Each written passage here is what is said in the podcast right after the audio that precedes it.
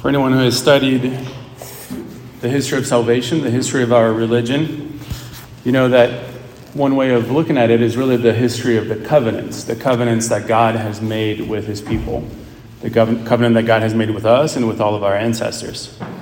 And there's a, a series of them the covenant with Adam, with Noah, with Abraham, with Moses. And these, in a sense, leading up to the covenant with David. David is a key figure. And theologians even say that the Old Testament, besides the Pentateuch, the first five books of the, of the Bible, the first five books of the Old Testament, the rest of the Old Testament is really a story of David and his descendants. So David is key. Now, these two chapters that we just heard, the first reading from 2 Samuel and the Psalm, they've been described as the most as the two most important chapters of the story of David. So, David is the most important story of the Old Testament. These two chapters are the, mo- the most important stories, chapters of the story of David. And I'll explain that in a second, but David was the fulfillment of the covenants before him, the patriarchs before him. So, Adam, Noah, and Abraham. David, in a sense, representing them and also representing all of Israel. So now David makes a covenant, God makes a covenant with David, and really accomplishes, in a sense, the, the plan of salvation. Not in a full sense, of course, we'll get that in with Jesus, but in the Old Testament accomplishes this plan of salvation. Now, everything after David uh, is pointing to the return of the king. So David was the king, and there was a loss of the kingdom after him, and then everything pointing to the return of the king. This, by the way, is a side note anyone who likes The Lord of the Rings and those books, those, those movies, that's what that's about, right? That's why the third book and movie is called The Return of the King. Aragorn had, had been from the descendants of the, of the king, and there is this prophecy that the king would eventually return. And so we see in the, in the last movie Aragorn sitting on his throne, the king returning. And J.R.R. Tolkien, you know, he was a faithful Catholic, and he was telling the, the Christian story, the Catholic story through his novels.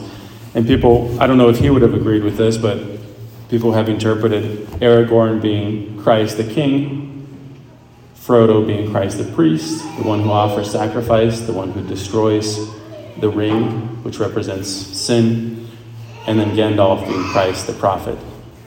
It kind of fits. I don't know if that's what Tolkien had in mind, but in any case, the return of the king.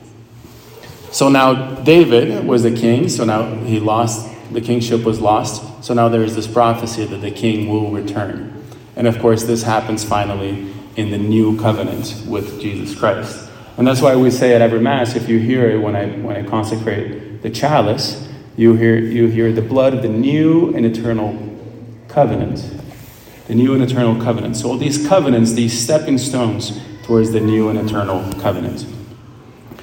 Now, okay, why, why are these two the most important chapters in the Old Testament in this story?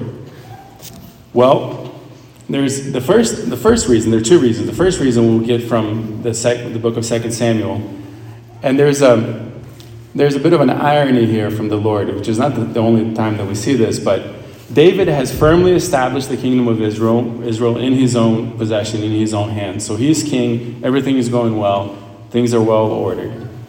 And his internal response to that, his impulse, what he wants to do, is to build a house for the Lord. Now that everything is well ordered, I want, I want to build something for the Lord. I want to build a really good temple. I want to build a really good house. And he says, he says it like this He says, Here I am living in a house of cedar, while the ark of God dwells in a tent. That's not good enough for the Lord. We need to build a better house, a better temple for the Lord. And how does God respond? He says, Should you build me a house to dwell in? And I'll keep reading, but if you remember in the book of Job, you know, Job who lost all of his possessions. Job, who was a faithful man, a righteous man, lost everything. And then he started complaining to God God, you took this away, God, etc., etc. And finally, after a long period of silence, God speaks, and he speaks. The, this is the longest speech by God in the Bible, is when he responds to Job. And And he says, Where were you when I founded the earth? Tell me if you have understanding. Who determined its size? Surely you know. See the, the irony here? God t- speaking to Job? Who stretched out the measuring line for it? Etc., etc. This is all, this is all that I'll read from Job. But this is how God responds to Job when Job is complaining to him about having lost everything. And so back here to, to David, same thing. God saying to David, It was I who took you from the pasture and from the care of the flock. And notice, David was wanting to do something good for God. He was wanting to build a house for God. Should you build, should, and God's response, should you build me a house to dwell in? It was I who took you from the pasture and from the care of the flock to be commander of my people Israel. I have been with you wherever you went, and I have destroyed all your enemies before you, and I will make you famous like the great ones of the earth. I will fix a place for my people Israel. I will plant them so that they may dwell in their place without further disturbance. Neither shall the wicked continue to afflict them as they did of old. Since the time I first appointed judges over my people Israel, I will give you rest from all your enemies. I, the Lord, will do all these things for you. The Lord also reveals to you that He will establish a house for you. And when your time comes and, you and you rest with your ancestors, I will raise up your heir after you, sprung from your loins. Of course, this is referring to Jesus. And I will make his kingdom firm. I will be a father to him, and he shall be a son to me. Your house and your kingdom shall endure forever before me. Your throne shall stand firm forever. You see here David, in recognition of the kingdom that he had established in front of him, now wanted to do something good for God. Praise, praise God for that, right? That's a good intention that David had there. But God's response is much better, much bigger, much greater. It's not you will do something for me, it's I will do something for you. I, God. And what will I do? I will give you my son, Jesus. And in doing so, I will establish my house and my kingdom in you forever.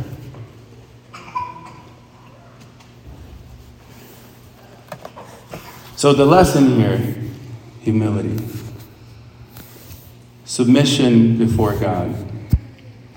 In distress, when God takes everything away, as with Job, or allows everything to be taken away, or in prosperity, when everything is in order. Submission before God. The fear of God is the beginning of wisdom. Okay, and then from the psalm, I have made a covenant with my chosen one. I have this is God saying to the, God proclaiming, I have sworn to David my servant, forever will I confirm your posterity and establish your throne for all generations. He shall say of me, You are my Father, my God, the rock, my Savior. Forever I will maintain my kindness toward him, and my covenant with him stands firm. You are my Father, my God, the rock, my Savior. So, this is a turning point in the history of salvation. Now, God is no longer just a creator up in the sky, distant, far away, dictating rules and commandments. All those things are still true. But God is now a father, revealing this to David, which will then, which prefigures then Jesus, the Son of God, the second person of the Trinity, coming down and revealing God perfectly as Abba, Father, Daddy. This is the type of relationship that we can have with God, that God invites us into. To be in that type of providential relationship, to be sons and daughters, to receive from God, not to build a house for God, no, to receive from God the house that He wants to build in us.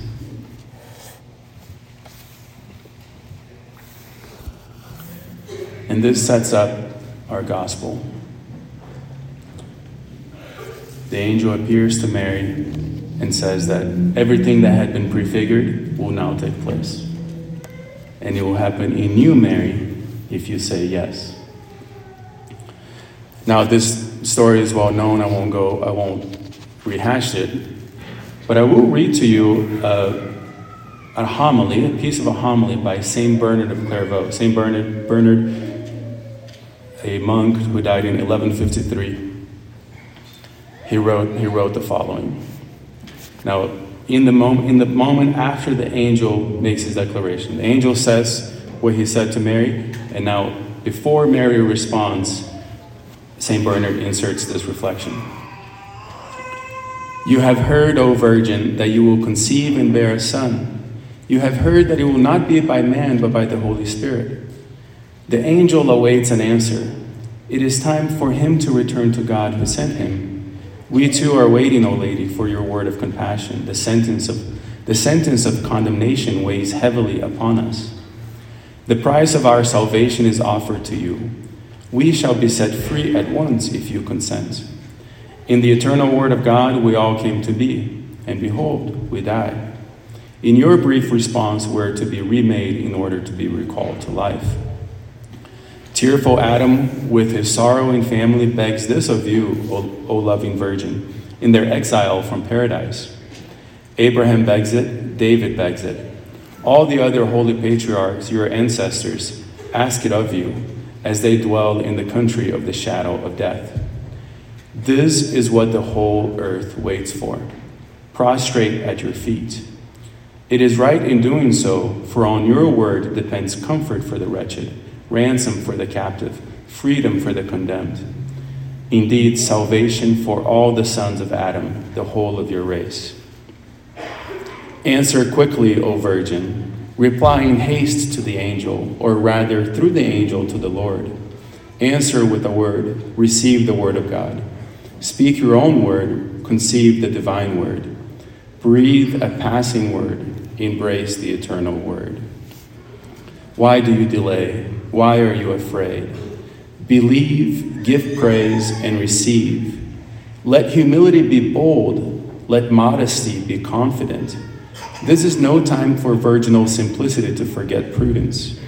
In this matter alone, O prudent virgin, do not fear to be presumptuous. Though modest silence is pleasing, dutiful speech is now more necessary. Open your heart to faith, O blessed Virgin, your lips to praise, your womb to the Creator. See, the desired of all nations is at your door, knocking to enter. If you should pass by because of your delay, in sorrow, you would begin to seek him afresh, the one whom your soul loves. Arise, hasten, open. Arise in faith, hasten in devotion, open in praise and thanksgiving. Behold, the handmaid of the Lord, she says, be it done to me according to, to your word. This was, of course, true for her 2,000 years ago, but it's also true for each and every one of us today. How are we going to live this moment forward? Are we going to complain to God when things aren't going our way? Complaining that He has taken things away from us? Or that life's unfair, unjust? Are we going to spin the wheels ceasingly, trying to build a house for God? Trying to be gods ourselves? trying to provide for ourselves? Or are we going to submit to God and say, Yes, be it done to me according to your word? Build your kingdom in me, O Lord. Now, if all this is too abstract, I'm going to read to you a, just a paragraph from a psychologist. He was here speaking about his wife who was going through a very debilitating disease and she, she very easily could have died. And so he was saying this about her in her prayer life, what, what her prayer did for her. But as I read this in this context, I realized that she, this psychologist could also have been saying this about, about Mary, and of course about each, each of us. But he says, she wasn't praying to live. She wasn't praying that God would provide her a special dispensation. She was praying that she would conduct herself as appropriately as could possibly be managed given the situation at hand. That's what it means, in some sense, to put yourself in the hands of God. You don't know what the outcome is. Maybe it is that you live, and maybe it isn't. But what you can pray for is that you handle what is thrown at you in the best possible manner, whatever that is. That can be a very demanding aim. That's a terrible thing to be called upon to do, but all other pathways merely make hell deeper. And this is the summit of this is Mary. That's a terrible thing to be called upon to do, to be called upon to take on the Savior of mankind in her own body and deliver that Savior into life, give birth to him, but then, of course, deliver him to the cross. That's a terrible thing to be called upon to do. But all other pathways make merely make hell deeper. So just to type all these things together, to tie all these things together. As we submit to God, we grow in humility. As we grow in humility, we grow in acceptance of reality as it is, not as we wish it to be. As we do that, we don't get bogged down by the storms, storms of this world. We see beyond them and into the reality of the new and everlasting covenant. The covenant in which we are God's children, and He, our Father, takes care of us. This is what allows us to serenade constantly and eternally. Forever I will sing the goodness of the Lord.